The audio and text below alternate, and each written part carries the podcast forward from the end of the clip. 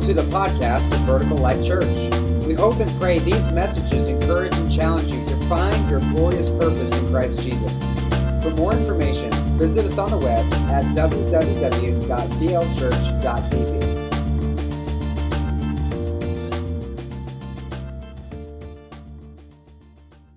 We are in a series called Sevenfold Focus, talking about the vision God has for our church. There's seven areas of focus for ministry that I believe God has has said that He wants us to focus on.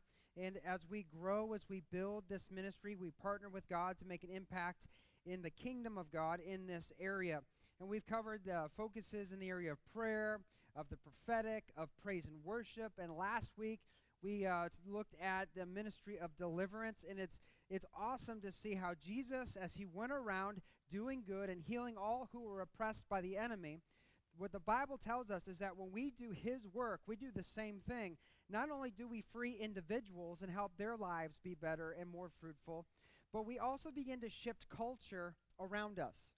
We begin to shift the culture in their home, in the place where they work. We begin to shift culture because God is at work. God is now leading in that area. And as we shift culture where we are and the church begins to grow and expand, we overthrow the power of the enemy. That's why Jesus said the gates of hell will not prevail against the church. That's a good thought, isn't it? That one day that as we expand that the enemy, the demonic kingdom, Satan will be unthroned on this earth and Jesus will be sitting on the throne on this earth. That is our blessed hope. And we have a partnership with the Lord in bringing that to be. And so I, I, just really believe that in this day and time, as we continue to move on the offensive, that we are partnering with God to do something very special, that the enemies of God will soon be underneath his feet. Hallelujah. Hallelujah. So we're on the cusp of what I believe to be the last or next great revival. Such an exciting time to be a believer in Christ in this day and age. But today, our focus, we're going to talk about healing. This is exciting. This is awesome. That when we look at the life of Christ, we can't read about Jesus and not talk about all the things that he done, that he's done. How many people he healed. How awesome is it to, to read the story about how he goes into a town and the multitudes, we're talking thousands of people, follow him. They, they, they find him. Everywhere he goes, they would, they would find him and the scripture says, and he healed all that were sick of all kinds of sicknesses and diseases. Like we get tired of sitting around for an hour on a Sunday morning singing some songs and hearing a sermon, right? Like that wears us out. It, you think it wears you out? It wears me out. Like you know how tired I get when I leave the stage when I when I go home. I like Sunday afternoon nap. That's my thing. That's my jam. Sunday afternoon nap. Don't don't bother me on Sunday afternoons. I'm sleeping and I will ignore you. Snooze. That, that's what I do. But it's exhausting. Jesus would often preach all day long and minister all day long and heal everyone. He didn't it says that he turned no one away. This is our God. This is the magnitude of the heart of our God and what he did uh, in his life and in his ministry. And the scripture tells us that he has passed this mantle of healing on to the church. He says, I'm going to be with the Father, but I'm going to send the Holy Spirit, and you will receive power when the Holy Spirit comes upon you, and then you'll be my witnesses. You will testify about what you've seen and what you've heard, what you've experienced in your own life. You're going to be able to tell and demonstrate that very thing in the lives of other people. The Holy Spirit has come so that we can carry on where Jesus left off. And I don't want to be long today because I want to give time at the end to be able to pray for those who need a healing in their life and for those who are ready for once in their life to take the next level in their faith journey, to be filled with the Spirit and go out and do what Jesus has called us to do. We've come to a point in the life of the church where playing games has to be done. This nation is going to hell in a handbasket. You think the, the trailer for Living in Babylon was intense? We're living this every single day in our jobs, in our schools, in our places of work. Saying you're a Christian and living like the devil has got to end in the church. It's got to end in the church. We are the light of the world, a city on a hill that cannot be hidden. We, you don't light a candle and put it under a bushel so no one can see the light. You raise it up high so that the light can shine to all who are lost in the darkness. Cultural Christianity and lukewarmness and complacency has to stop, and it has to begin with us. With us. Whew, we can go home now. A while ago, I, uh, for those of you that know me, you, you, you may know this story, or at least you would know this about me. I'm not the most handy guy in the world when it comes to trying to fix things. Um, I, when I was growing up, my, my dad never taught me how to work on my car or how to, how to fix anything. When I got old enough to drive, the most he did was show me where to take my car to get it fixed. And, and this is kind of the, the environment that I grew up in. And when I married my wife, who's from Michigan, car country, and we moved up here, I soon realized that there weren't many folks like me that, that needed to know where to take your car. Most guys that I know can fix their own car.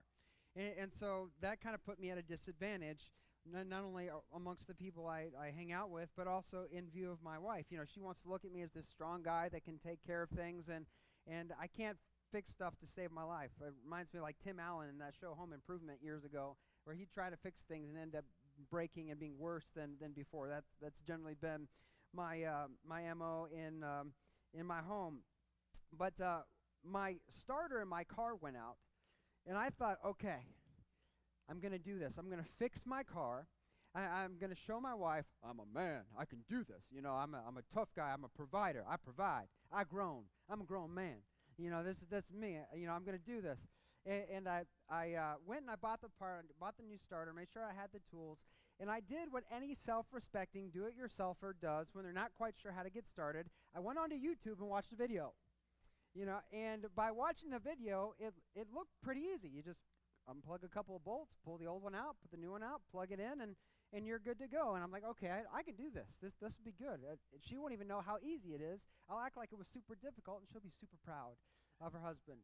You know, I'll just be. I'll, I'll get points. You know, this this will be, you know, what I can do. And so I I I get started. I get under the car. I start unplugging bolts. Everything's going well, and something happens to me that normally happens to me when I try to fix things.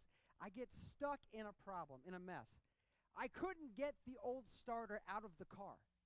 It was dislodged, it was unplugged, everything, you know, w- was looking good. I couldn't get it out. I was wrestling with that thing for a couple of hours trying to get it out of my car. And it got so frustrating. What started off as this big boost of confidence became a huge blow to my insecurity.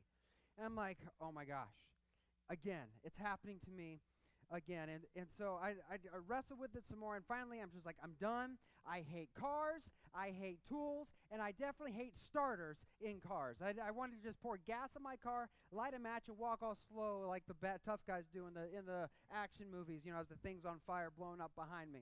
I just wanted to be done with it. But unfortunately, my wife needed her car, so I couldn't leave mine dead in the water. I had to get it fixed. And, and so I, I'm taking a break, and and uh, just trying to clear my head, trying to figure another game plan to go back out there.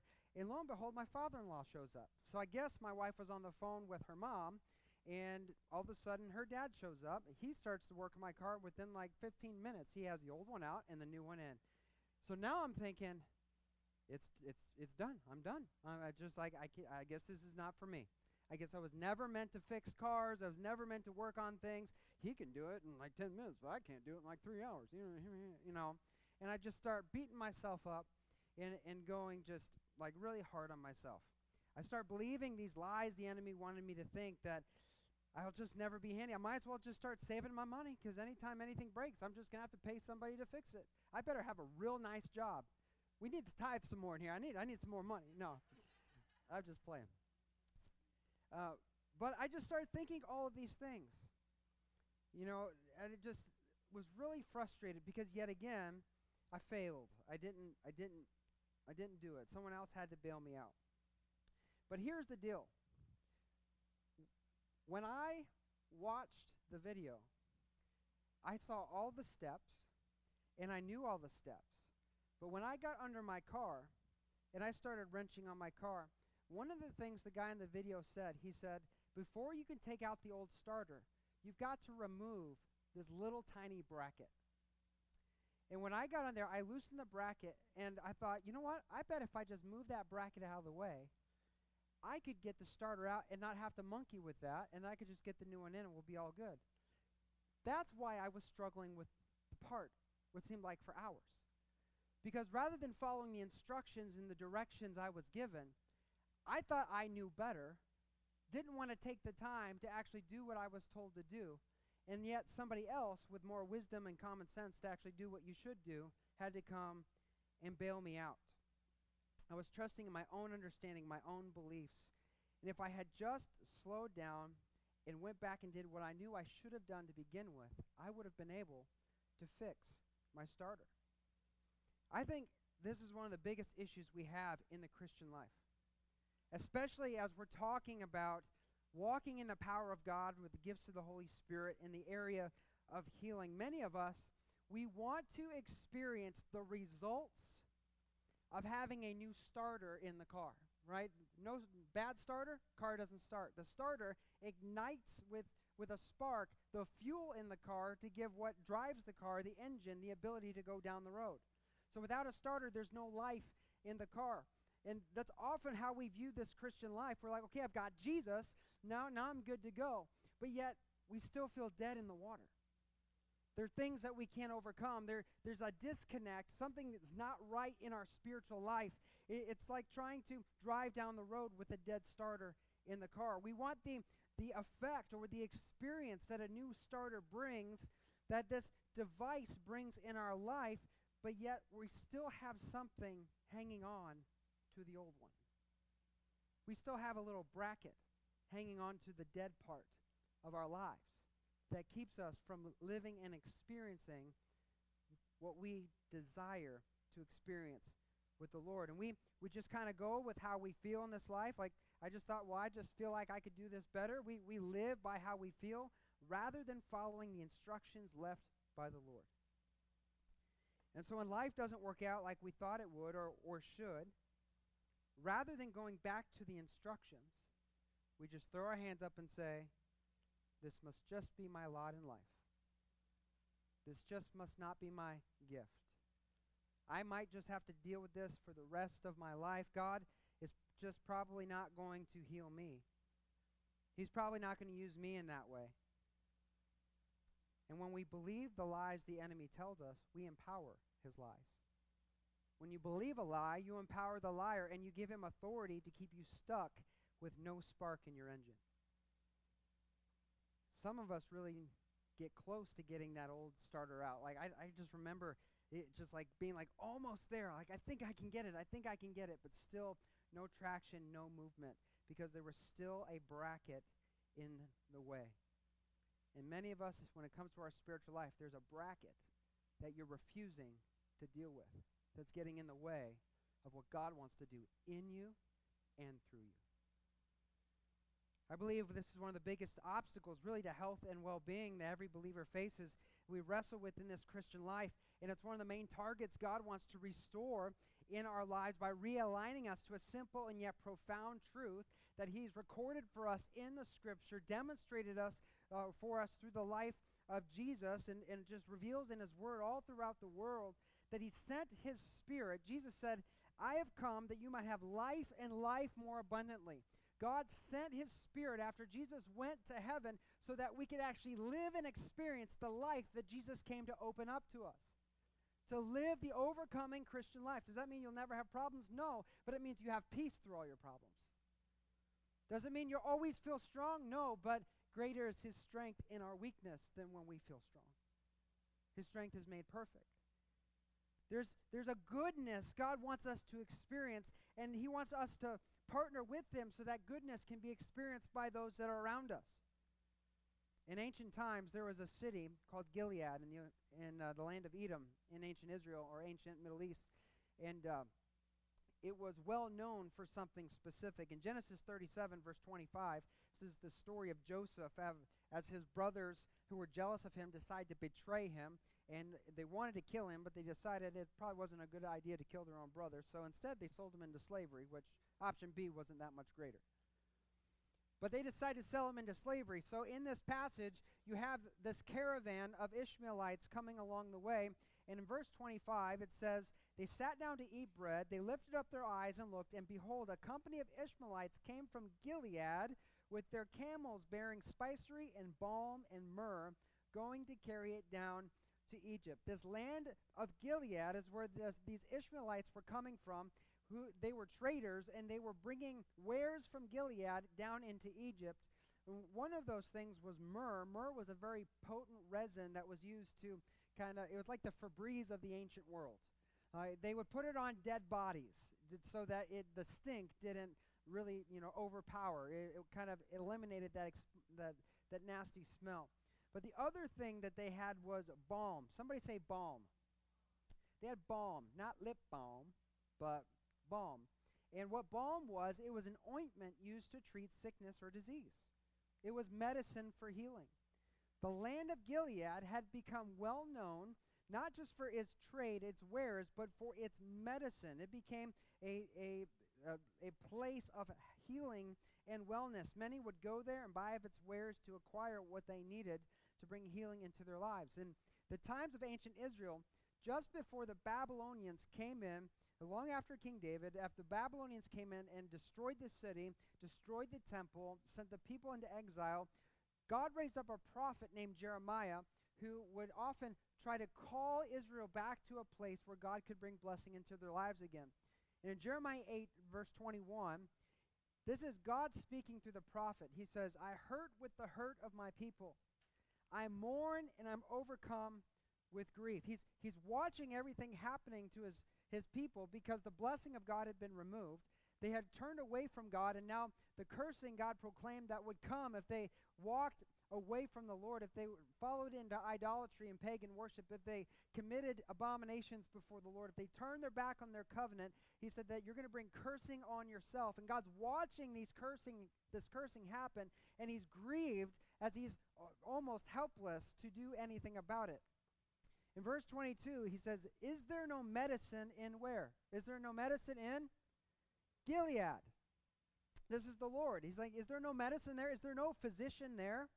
Why is there no healing for the wounds of my people? Even in this time, as they are going through all these different things and the, the land is being ravaged, pestilence is abound, war is filling the air, filling the land. God is saying, using Gilead as this metaphor for healing and wellness. Jeremiah 46 11, as God is actually beginning to rebuke the people, he says, Go up to Gilead and get medicine, O virgin daughter of Egypt but your many treatments will bring you no healing.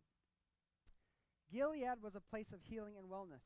And we can see from what God is saying and what the Bible is revealing that Israel had gotten to a point where they started to view Gilead not as just a city that, that was known for its medicine, but they began to rely on Gilead for their healing. Is there no doctor that can heal you in Gilead? You think there's a doctor in Gilead that can heal you? Okay, go and try to find your healing.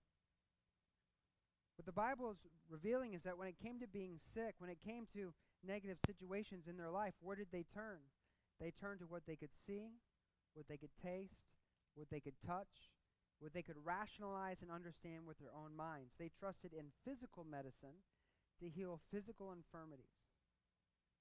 We talked in our last message uh, a couple weeks ago about fearless praise that often because of religious upbringing, we get caught in mindsets and belief systems and traditions that actually work against what God wants to do in our lives rather than uh, enable what God wants to do in our lives. They, they work against God's goodness. And here Israel is showing another mindset that they had that was working against what God was wanting to do. They were, they were no different than what we struggle with today. When they were sick, in the life of Israel at this point in their life, they didn't seek the Lord for their healing. They sought science. They didn't seek faith in God. They sought a city, a treatment that they could tangibly see. And what God is revealing here through Jeremiah is He's saying, You can buy all the medicine you want, you can see all the doctors you want, but you're not going to find the cure for what is really ailing you. Think, think about this. It doesn't matter what sickness or disease you have, it doesn't matter how many doctors you see in this life. medical science cannot keep you from death. Medical science cannot stop the day of your death. It doesn't matter how many new fads, new diets, new crazes, new, new medicines. It doesn't matter how much robotic material they want to put in you to turn you into the bionic man, how many new knees, new shoulders. At some point, it all breaks down, and at some point, you will die. This is why Jesus in John chapter 11 says, I am the resurrection, I am the life, and those who believe in me, though they die, will live. Because there's one source of healing, there is one who has power even over death. And it's the Lord. Many of us, when it comes to sickness and disease, we don't even consider God. In Proverbs chapter 3, verses 7 and 8, says, Don't be impressed with your own wisdom. Instead, fear the Lord, turn away from evil. Then you'll have healing for your body and strength for your bones.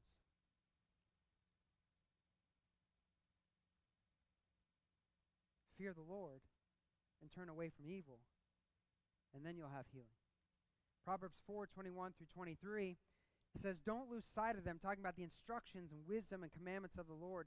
To let them penetrate deep into your heart, for they bring life to those who find them and healing to their what? Their whole their whole body. The instructions, the commandments of the Lord bring healing to their whole body. body. And then he says, guard your heart above all else, for it determines the course of your life. We like to use this verse because it has many applications. But right here, the writer of Proverbs is connecting it to the healing that God wants to do in your life. Guard your heart, for it determines the course of your life. What course? The course between health and wellness, healing and prosperity, or cursing and struggle. The opposite of what God wants to do in your life. The heart determines the course of your life. When it's in alignment with God, then He's able to produce good things. And not just in physical health, but in all areas of life. There's a reason why Jesus, in the same passage we read last week, we're talking about deliverance, about setting the captive free, open prison doors, healing the blind, he also said, I've come to heal the broken-hearted. I've come to heal the broken-hearted. Much of what we wrestle with in this life, in the area of health and well-being, is not a physical issue, but it's a spiritual issue. I mean, if you just Google search, you can do it right now on your phone as we're talking. One of the leading causes of death in our country right now and around the world is heart disease. It's heart disease. And heart disease, contributing factors to heart disease are high blood pressure, high blood cholesterol, smoking are key factors. Other medical con- conditions and lifestyle choices also put people at higher risk for heart disease, including diabetes, overweight, uh, being overweight, and obesity. These are leading causes. General Google search will, will show you that. Did you know most doctors will tell you you can treat, if not cure, all of those things through diet? Through your diet, through what you eat. I mean, it's amazing about what food does to our system, what food does to our body. And th- it's not like this knowledge is secret, it's out there. Right? I, I know two specific women who had infertility problems, who couldn't get pregnant. They went on the paleo diet, and both of them, when their body, their, their scientific mumbo jumbo in their body changed because of their diet, they both became pregnant and have healthy children. Just our diet alone, what God built into this world in the natural resources that we have. I mean, it, it's just amazing what properties, the vitamins and nutrients that a proper diet will do into our lives. We know this, but yet McDonald's is one of the biggest selling items of all time.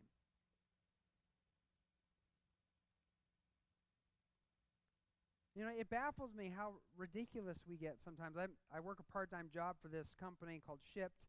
Many of you probably know about it. It's, it's a lot of fun. It's like getting paid to be on a scavenger hunt. But it, it, it really baffles me how ridiculous some people are. Like, I'll get this list. It's like 80 items. It's supposed to take me an hour to shop.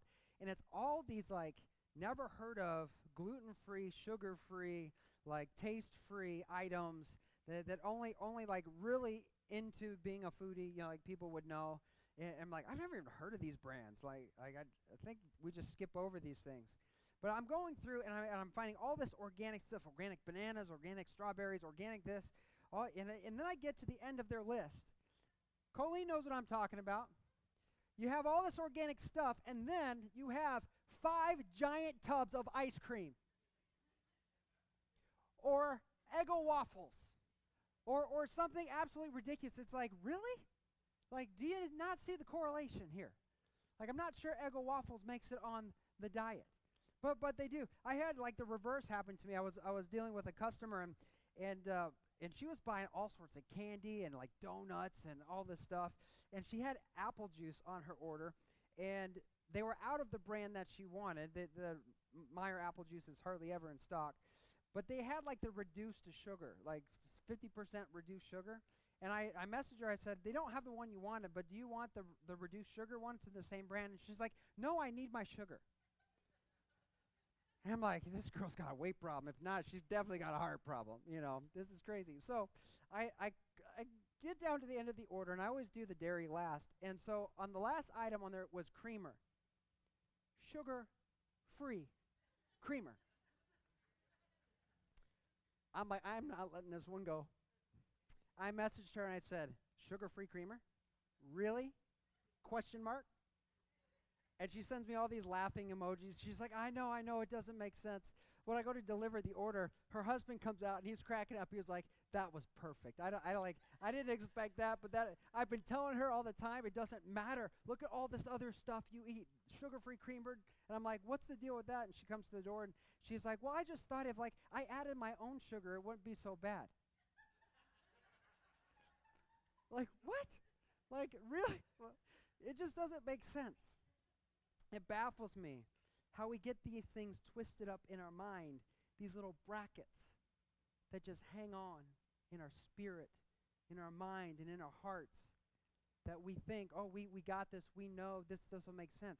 But it's working against us, the very things that we want to see in our lives. You know, some of us, we want healing in our finances, but we don't tithe. God says, store up the first and your best, the first 10% of all you earn. That's gross, off the top, before you give to anything else. Give it to me. Trust me with 10, and I'll bless the 90. But yet we think somehow we can get along better with a cursed 100 than a blessed 90. And yet we want out of poverty. We want out of debt. We want out of bills. We want out of making all these same mistakes that we keep making over and over again. Some of us want healing in our relationships, in our marriages. You want healing w- with this person that you've been with for years and years, but yet you're not married. God's not going to bless something He hasn't ordained.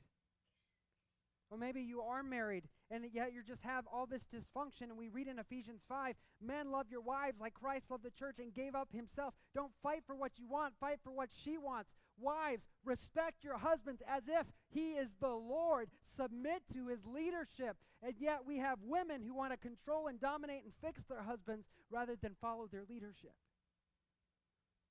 And it's not because we don't have what we would say valid reasons, it's because we think we know better than the instruction manual. And we're calling on God, God, why haven't you healed my relationship? Why haven't you healed my health? Why haven't you healed my finances? And he said, Why haven't you listened to what I've had to say? Why haven't you listened? I've come that you might have life and life more abundantly. But yet the brackets get in the way. We have the instructions from the Lord. But health and well being is not found in quick fixes. You can't eat all the garbage you want and expect to take a diet pill and be healthy. It just doesn't work. There's no such thing as overnight success or fast and quick and easy things. See, the Israelites were only interested in treating the physical symptoms rather than the curse that caused their sickness to begin with. They did not have a plague problem, they had a heart problem. And they sought Gilead to treat their symptoms rather than seeking God to cure the disease. We don't have a sickness problem. We don't have a marriage problem. We don't have a financial problem. We don't have a fill in the blank problem. We have a sin problem. And until we deal with the sin problem, the matter of the heart, we can't expect the funnel of God's healing power to be flowing into our lives. You know, Israel had no interest in seeking the Lord. And Jesus confirms a prophecy, Isaiah writes in Isaiah 6, as he's trying to call Israel back to the Lord during the same time the Babylonian takeover. In Matthew 13, 15, Jesus relates that this thing that Isaiah said wasn't just for the time and the place there as they're getting ready to be dominated by the Babylonians, that it was relative to the people in his day that he was dealing with. And I think it's even relative today in the lives of many who call on the name of Christ. Matthew 13, 15 says, The hearts of these people are hardened, their ears cannot hear, they have closed their eyes, so their eyes cannot see, their ears cannot hear, their hearts cannot understand, and they cannot turn to me and let me heal them. When you harden your heart to the Lord, you withhold yourself from the healing that He wants to do in your life. Because it requires turning to Him, coming in alignment and agreement with Him, which often means forsaking the sin that we're trying to protect and hold on to.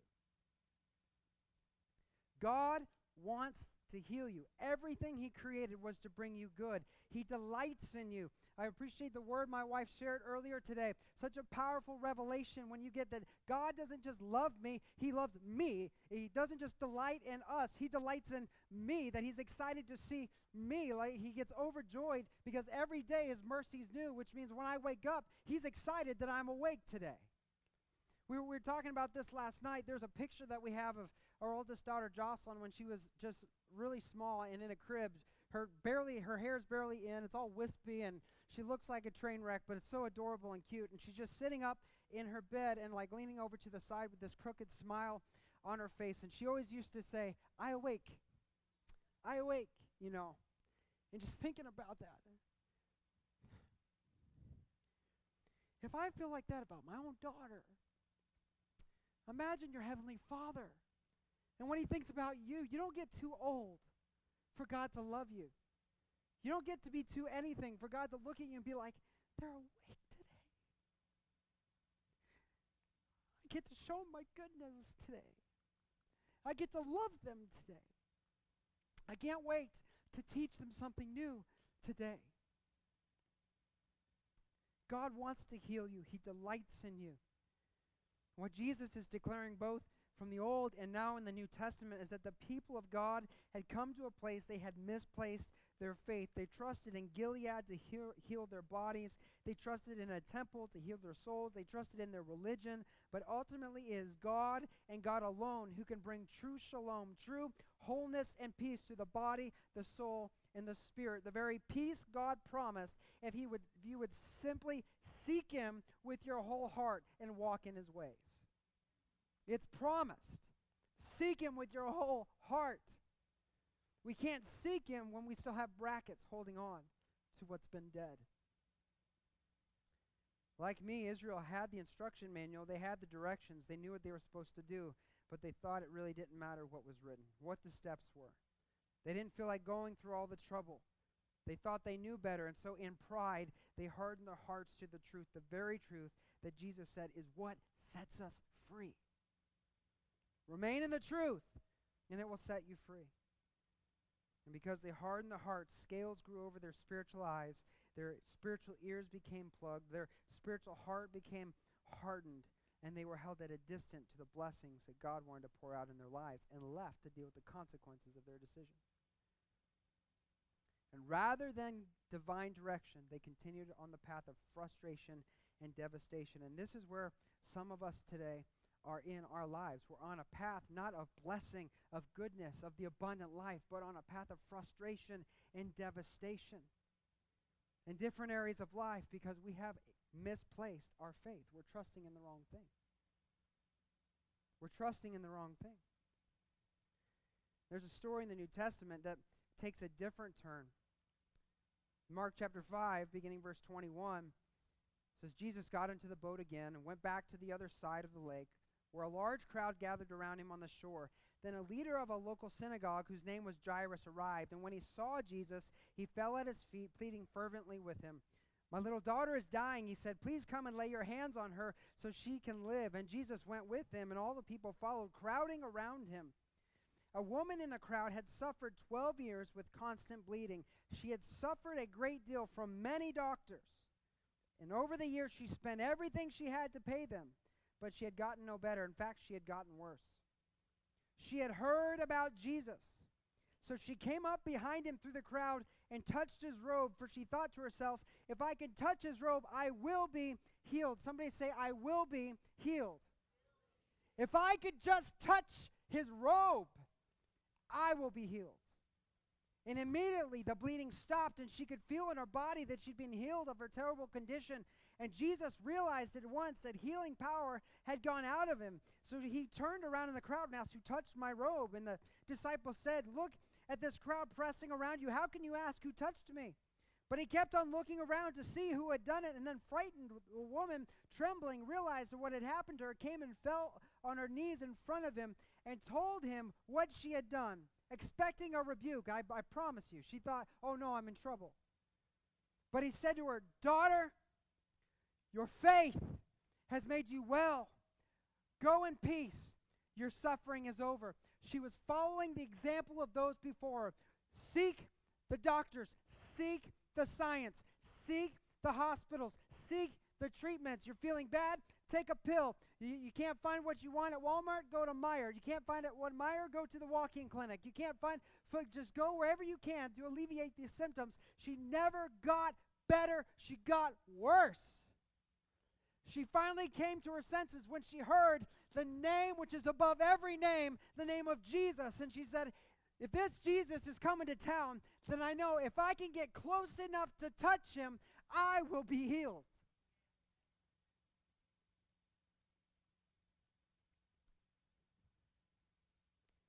I want to say right here I don't believe there's anything wrong with the medical field. I believe the medical field is a gift from God. Ben Carson was, ran for president, I think was the first surgeon to separate conjoined twins in the brain and have them survive. That is a miracle. He also happens to be an avid believer in Jesus Christ. Many scientific breakthroughs have come through many believers who full in faith. And I believe God uses the medical field to bring about healing. It's one of the methods he uses. It's a tool, but it's not the only tool. I think there are many good uses and reasons for the medical field. But how many issues do we deal with in the body and in the mind? And as soon as we have the slightest bit of discomfort, the first thought we have, without even thinking about it, is I need to take a pill. I need to go see the doctor. when what is happening in the physical can actually be a result of what's happening in the spiritual. But because you're ignoring the spiritual, you'll never find a cure in physical. Many of us want to treat symptoms, but don't really want to treat the cause because that means admitting something. That means unplugging your spiritual ears that have protected you from hearing the truth and pulling off the scales from your eyes, which have protected you from having to see the truth and have breaking down the walls around your spiritual heart, which has kept you feeling comfortable and, and, and okay with religion because it just it gives you a set of things that you can fulfill in your own power and once you do that you don't really need god in any other area of your life and so we keep medicating symptoms and yet the cause has gone untreated but see, you know, human beings, when left up to their own devices, apart from God, we don't flow with the Spirit. The Bible says we're all sinners. We don't seek after God. Medical science is great, but just a few years ago, some things that were not permitted, not allowed, are actually being accepted and tested on now. You know, we're talking about God and His creation. He made everything good. He made everything to re- reproduce after His kind. Trees reproduce trees. Dogs reproduce dogs, cats reproduce cats, humans reproduce humans, right? It just makes sense. We see the flow. And he said, It's good. And he said, This will bring about flourishing. This will bring about the goodness uh, of God in all of creation. Go and fill the earth with the glory of the Lord, was his intention. But man has been doing something that, that is violating that very thing. Like we're modifying genetic structures of things, right? We're taking broccoli and cauliflower, putting them together, and making a broccoli flower. That's weird. You can't look at the back of really anything you buy at the store now, the grocery store, and not seeing a modified food fill in the blank. We're messing with the genetic properties of things. And, and again, we're, we're, we're trying to find this out. But recently, eh, I think it's 2019 in Japan, they just approved permission to begin working on splicing the genetics of animals and humans together to harvest organs in order to try to treat and cure diseases. The very thing we're told back in Genesis 6 was happening when the angels fell from heaven and started rebellion on earth, which was the results or what led up to the flood to begin with. So, the very thing that the enemy was trying to do back in the day that God said, nope, we need to start this thing all over and flooded the earth and, and rescued Noah and allowed them to repopulate the earth, we're doing the very same things again. Why? Because science and medicine is now atheistic or anti religion, and we're following the ways of our own hearts. So, medicine has goodness about it, but it is not God, nor is it good. Man has been doing this for all along. God's will is for goodness and blessing to permeate everything. It's sin and death that causes pain and suffering. And when we step outside of God's will, it doesn't produce his goodness in our lives. Jesus said to the woman who was sick, when she knelt before the Lord, he turned to her and he said, Your faith has made you well. Not the doctors, not the medicine, not your human effort. Your faith has made you well. Hebrews 11:6. It's impossible to please God without what? Without faith. It's impossible to please God without faith. But anyone who wants to come to him must believe he exists and that he rewards those who sincerely seek him. Why did healing power come out? Like, notice Jesus didn't have to turn to talk to her. He didn't have to say, you know, be healed. He didn't have to lay hands on her. She touched him and she was healed. Your faith has the ability to call from heaven the virtue of God to bring about healing into your life. You don't have to have a, a, minister who has a gift of healing to come and lay hands on you necessarily. God can heal you like this. He's pleased when we activate our faith. But faith isn't just words alone, it's, it's believing God and then acting on his promises. It's, it's both belief and action together. You don't just believe he exists, but you come to him. You believe he rewards those who sincerely seek him. It's an active faith. And may it be the reason why we don't see much healing or experience healing that we need or that we want is because we're still trusting in the wrong God. We're trusting in vaccines and scientists and tests and governments and hospitals and places that, and people we can see, smell, taste, and touch. We're trusting in this new pill and how it makes me feel when in reality we're only masking the problem. Those are tools of God that He uses for healing, not the source of healing. And even in our spiritual lives, many probably haven't even thought about it, but there could be a reason why you're here today. Part of it is if you've invited somebody to church, and I don't want to call anybody out, I don't, I'm not thinking of anybody's name, but this has happened before. When you invite somebody to church, you'll say, I want you to come and hear my pastor teach. I want you to come and hear the worship band play. What are you saying? It's in the man. That's why I'm here. It's in the band that keeps me here. Beloved, I have nothing to say to you without the anointing of God that can make a difference in your life. The worship band can play every right chord, but without the anointing of God, it makes no difference. It's not the man, it's not the method, it's the presence of Almighty God that makes the difference. You don't come here for the man or for the band. You come for the one who's King of Kings and Lord of Lords. Mark 2:17, Jesus is talking to these religious leaders that, that, that were upset about the people he was hanging out with, and he said, Healthy people don't need a doctor, sick people do. I've come to call not those who think they're righteous, but those who know they are sinners. What is he saying? He's saying, if you don't know you're sick or don't think you're sick, you have no part in what the healing I want to bring. You got to admit there's a sickness. You got to come to realization that you have a need, a need in your life that you can't solve yourself.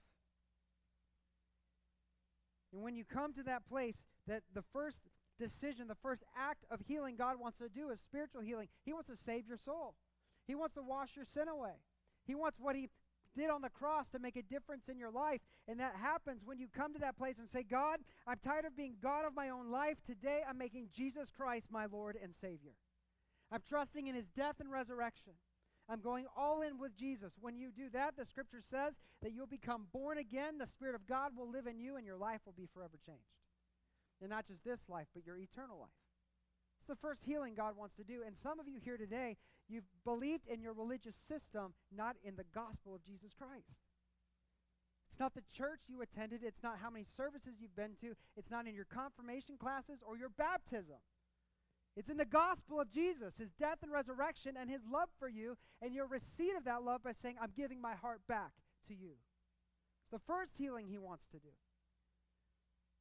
And when he comes into your life and when you make that decision, the Spirit of God comes upon you, then you become a weapon in the kingdom. Then you become a tool of healing in the kingdom. In Mark or Matthew chapter 10, God gave this command to his disciples as he sent them out. He says, Heal the sick, raise the dead, cure those with leprosy, cast out demons, and give as freely as you receive. Beloved, if you've not received, how can you give it?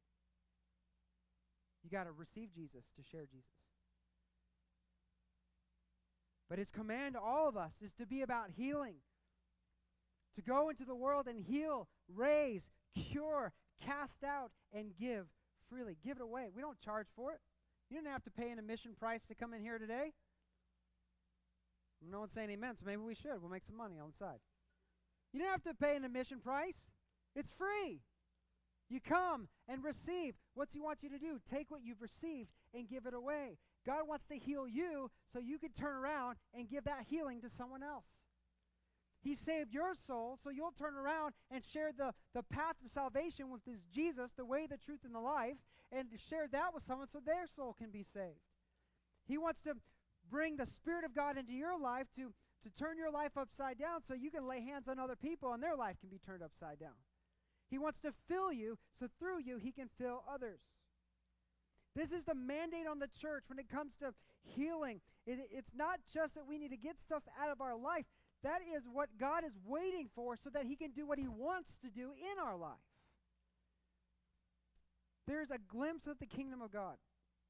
Like when Jesus comes back, that's the, the great blessing. When he comes back and he sets up his throne, you, at the end of Revelation, if you, you skip the first 18 chapters, you can get through all the scary stuff. And then you get to 19, 20, 21. Uh, it's where we talk about the kingdom of God, the, the, the holy city coming out of heaven, adorned in splendor, the place we're going to live with God forever and forever, where there's no crying, no sin, no shame, no pain. He wipes every tear from our eye. This is like the, the moment of heaven that's going to literally come to earth. It will be a physical reality. In this time, the Bible gives us a glimpse of what we will see and experience in the kingdom of God. Revelation chapter 22. In verse 1, he says, Then an angel showed me, what's it say? A river with the water of life, clear as crystal, flowing from the throne of God and the Lamb. It flowed down the center of the main street. Each side of the river grew a tree of life bearing 12 crops of fruit, a fresh crop each month, and the leaves were used for medicine to heal the nations. We did a message series during the, the shutdown called The Healing of the Nations. This is so important for us to wrap our minds around when it comes to healing. In eternity, there is no death, there is no pain, there is no sickness. Why do we need leaves for healing? Because this is who God is. He's offering healing when it doesn't even isn't even needed. He's a healer. This is who he is. But what I want you to see is that in this broken world today, man seeks Gilead for medicine, but in the perfected kingdom, where do people go for healing if they need it? To the very throne room of God. Out of the throne comes a river of life. On either side of the river are trees, trees of life, bearing 12 crops of fruit, a new one on each season. And its leaves are used to bring the healing for the nations. If in eternity healing was needed, you would go to the very throne room of God. One day this will be a physical reality. Back in Luke chapter 17, there's some people asking Jesus, when is this kingdom coming? And Jesus is kind of giving them uh, a teaching on the kingdom, and he says to them, You won't be able to say, Here it is, or it's ever over there, for the kingdom of God is what? Already among you. So he's like blowing minds, right? The, the, the Old Testament the Jews were waiting for this kingdom, the, the Revelation 22 kingdom to happen, the eternal kingdom of the Messiah. But Jesus is saying, yeah, not only is that happening, but don't worry about that because it's already here. It's already here. I've already opened it up to you, this kingdom of God. So he's revealing a future physical reality for the kingdom, but also a present spiritual reality. The kingdom of God is among us as the Spirit performs signs, wonders, and miracles. As Jesus died and rose again, the door to the kingdom has been opened to us. And this is so important because I want you to see the picture of what God has invited us into, into the time we're living in right now. In the very time we're in right now, the kingdom is among us. So if the kingdom of God is among us, that means so is the presence of the Lord. Right? If the kingdom is among us, that is the presence of the Lord.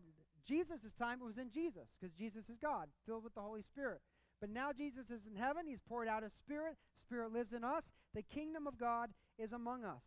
Everything that flows out of the kingdom of God, out of the presence of God, the tr- trees of life, the rivers, the healing of the nations, is all tied into that reality. Now in Matthew 18 20, here's a promise of Christ. Read it with me. He says, Where two or three are gathered together as my followers, I am what? I am among them. So we have the presence of God, the kingdom of God. When we gather together, the presence of God is revealed in us through the nature of the Holy Spirit. So not just the Spirit lives in me. When we gather together, guess who's with us? Everyone give Jesus a high five. High five, Jesus. He's here because we're gathered in his name. Psalm 22, we talked about worship. Psalm 22 says, He is enthroned on the praises of his people.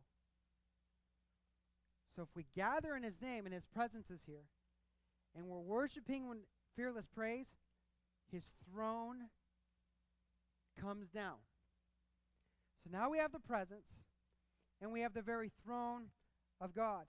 Revelation 22 says, Out of the throne comes a river of living water, which gives birth to the trees of life and the leaves that heal. If Jesus is here, the presence is here, as we're worshiping, the throne has come down.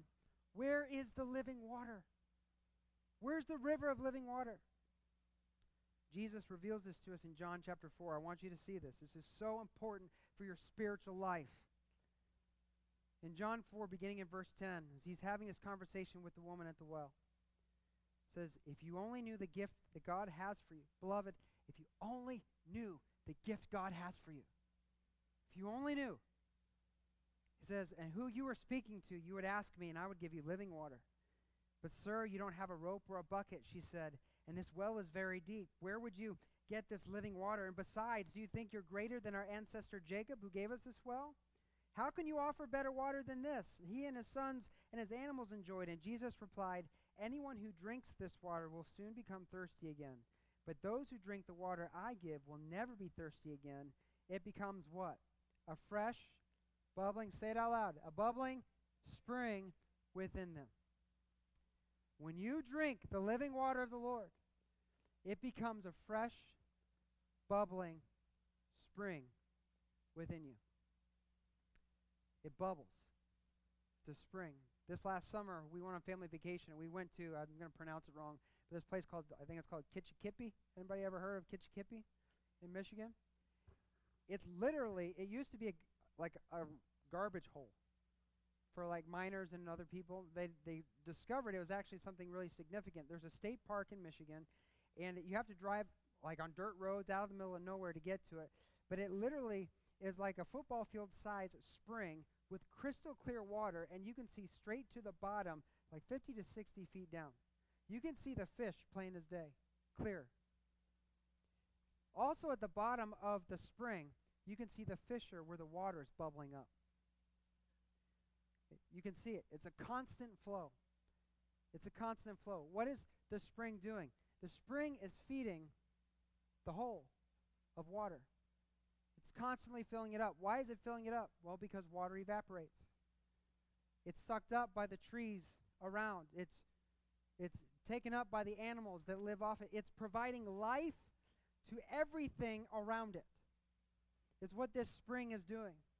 And the bub the fissure below is bubbling up underneath. It's continually supplying this spring with water. And what Jesus is telling us, I want you to track with me. This is the spiritual reality for the kingdom of God right now in us. That the springs that feed the river of life, that proceed from the throne in the presence of God, are in yours and my heart. The kingdom of God will be a physical place, but until then, the presence of God is available. The throne comes down when we worship with all of our heart, soul, mind, and strength.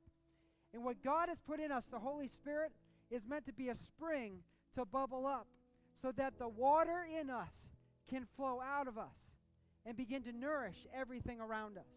And when your spring carves out a creek bed and it connects with the spring that's in my heart, and those creek beds come together, and your creek bed comes together, that river begins to flow. And what happens as that river is flowing is now it can nourish the seeds that God plants. Jesus told a parable that said the seeds represent the Word of God, and when they're planted on good soil, they spring up to bear much fruit. The seeds of the Word, as we are letting the Spirit fill and overflow in our lives, those seeds of the Word that we're sowing and that we're taking in in our own selves, they're going to begin to grow trees of life. And on those trees of life are going to be fruit. You're going to bear much fruit. And now off those trees are going to come branches that are going to have leaves that are be used for the healing of the nations. Jesus said, I am the vine and you are the branches. Apart from me, you can do nothing. But abide in me and you can accomplish all things.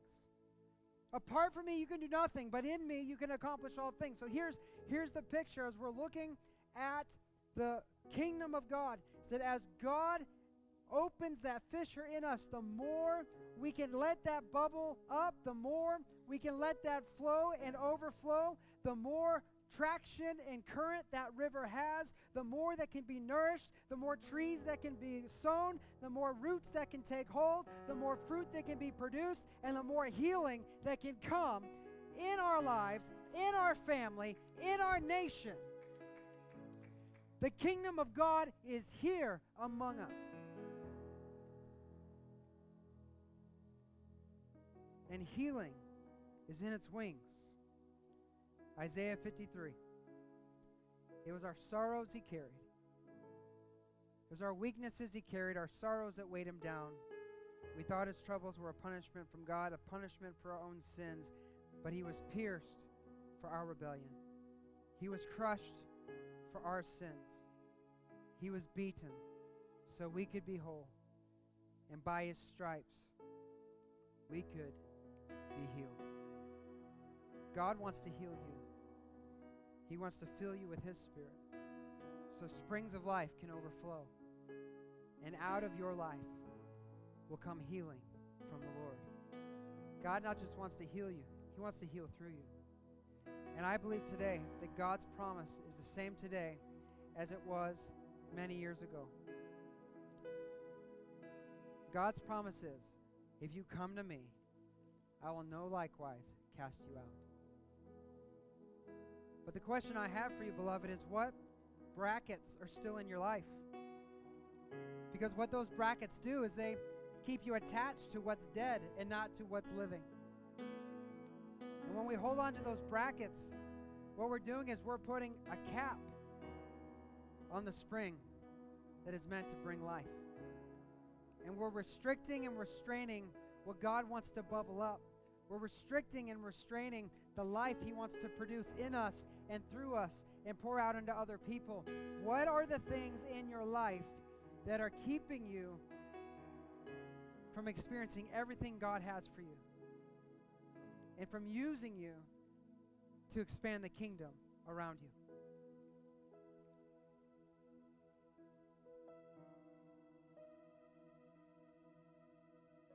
I just believe in this moment that God wants to pull the scales off the eyes and open the ears and soften the heart. He wants to draw us into a place where His life can overflow. But we have to take a minute and come back into alignment with His Word. We have to remove the bracket so what is dead can be moved out of the way and He can plug in a new starter. And He can light the spark. And the flame in your heart can burn. And the engine of God's Spirit can roar. God wants to do this in you. And maybe you're here today and you've never accepted Jesus as your Lord and Savior. There's never been a time in your life. You've been to church, you've been through religious classes, you've done things that are spiritual in nature, but there's never been a time in your life where you verbalized a prayer. You said, God, forgive me of my sins, save my soul. I'm trusting in Jesus as my Lord and Savior. Today, He gets to be Lord. If you've never done that, the Bible says you're still apart from God. You're, you're still disconnected to the life He wants to breathe into you. But God, in His patience and His mercy and His kindness, He's calling. He says, Come to me. I'm not going to cast you out. I'm going to give you new life. I'm going to give you a taste of this water. And you're going to taste and see that the Lord is good. And out of that spring is going to come the healing that you want to see. It's going to come in your marriage, it's going to come in your kids, it's going to come in your families, in your job, in your relationships. If you've never accepted Christ, you need to do that today. In just a minute, minute when we stand and when we open the time for prayer, I want you to come down here. I want you to meet me down here. We're going to pray together, and I'm going to pray a blessing on your life as you begin this journey with Jesus Christ. Maybe there are other things in your life. Maybe you're still holding on to religion. Maybe there are secret things you just don't want to bring up because you're afraid of dealing with that. It's like knowing you have a weight problem, but you don't want to start a diet to deal with it. God is saying, walk in the light. Bring these things to me, and you'll find healing. When we stand, if you've got stuff in your life that's keeping you from giving your heart fully to the Lord, from that, you've got a cap on the spring that He wants to bubble up in your life, and you come and you lay down at these seats and you pour that out, you confess it to God, repent of that, get the bracket out of the way, and give God control and authority over your life, and watch what He does. Watch what He begins to do in your life. If you have pain and sickness in your body, I believe that Jesus wants to heal today. We're going to be down front. We're going to be praying and discerning of the Lord. Whatever it is, we'll pray for you. We'll believe God for healing and for a miracle. And I just believe God wants to do something so significant in our church. I believe He wants to set us out as healing physicians in the world, to even recapture the heart of the medical field uh, with His divine wisdom and power, because there are things that He wants to bring into this world that are withheld because it's not under His authority. Today, let it begin with us as we receive this mantle of healing, this focus of healing. And let's do it by responding to what God is saying and speaking to your heart. Let's all stand together as we go into a time of prayer. Holy Spirit, we thank you for being in this place. God, I thank you for your healing power, your healing touch. I thank you, God, for your promise. I thank you, God, for what you're doing and speaking. God, I thank you for those that are going to not stand in fear, but they're going to walk in faith and come down and receive Jesus as their Lord and Savior. I'm thankful for those, God, they're going to be bold and they're going to come touch the hem of Jesus' garment and receive a healing today. God, I thank you for how you're going to speak and you're going to declare a prophetic word to call people into their uh, identity as followers of Jesus Christ. God, I thank you for those that are once and for all that are going to lay their sin down, the things that they've been re- resisting dealing with, the things that they've been hesitating on, the brackets in their life, keeping them connected to what is dead. They're going to release that today to receive the new that is going to bring them into a, an incredible life. God, I just thank you right now in Jesus' name for this work. God, I just thank you for those you're going to fill with the Spirit. If you believe that you want more of God in your life, that you're ready for a, take the next step in your life of faith, we want to pray a filling of the Spirit on you. I believe that God is wanting to touch some people today. So you too, you come forward, and we'll pray with you as we stand, as we sing. Let's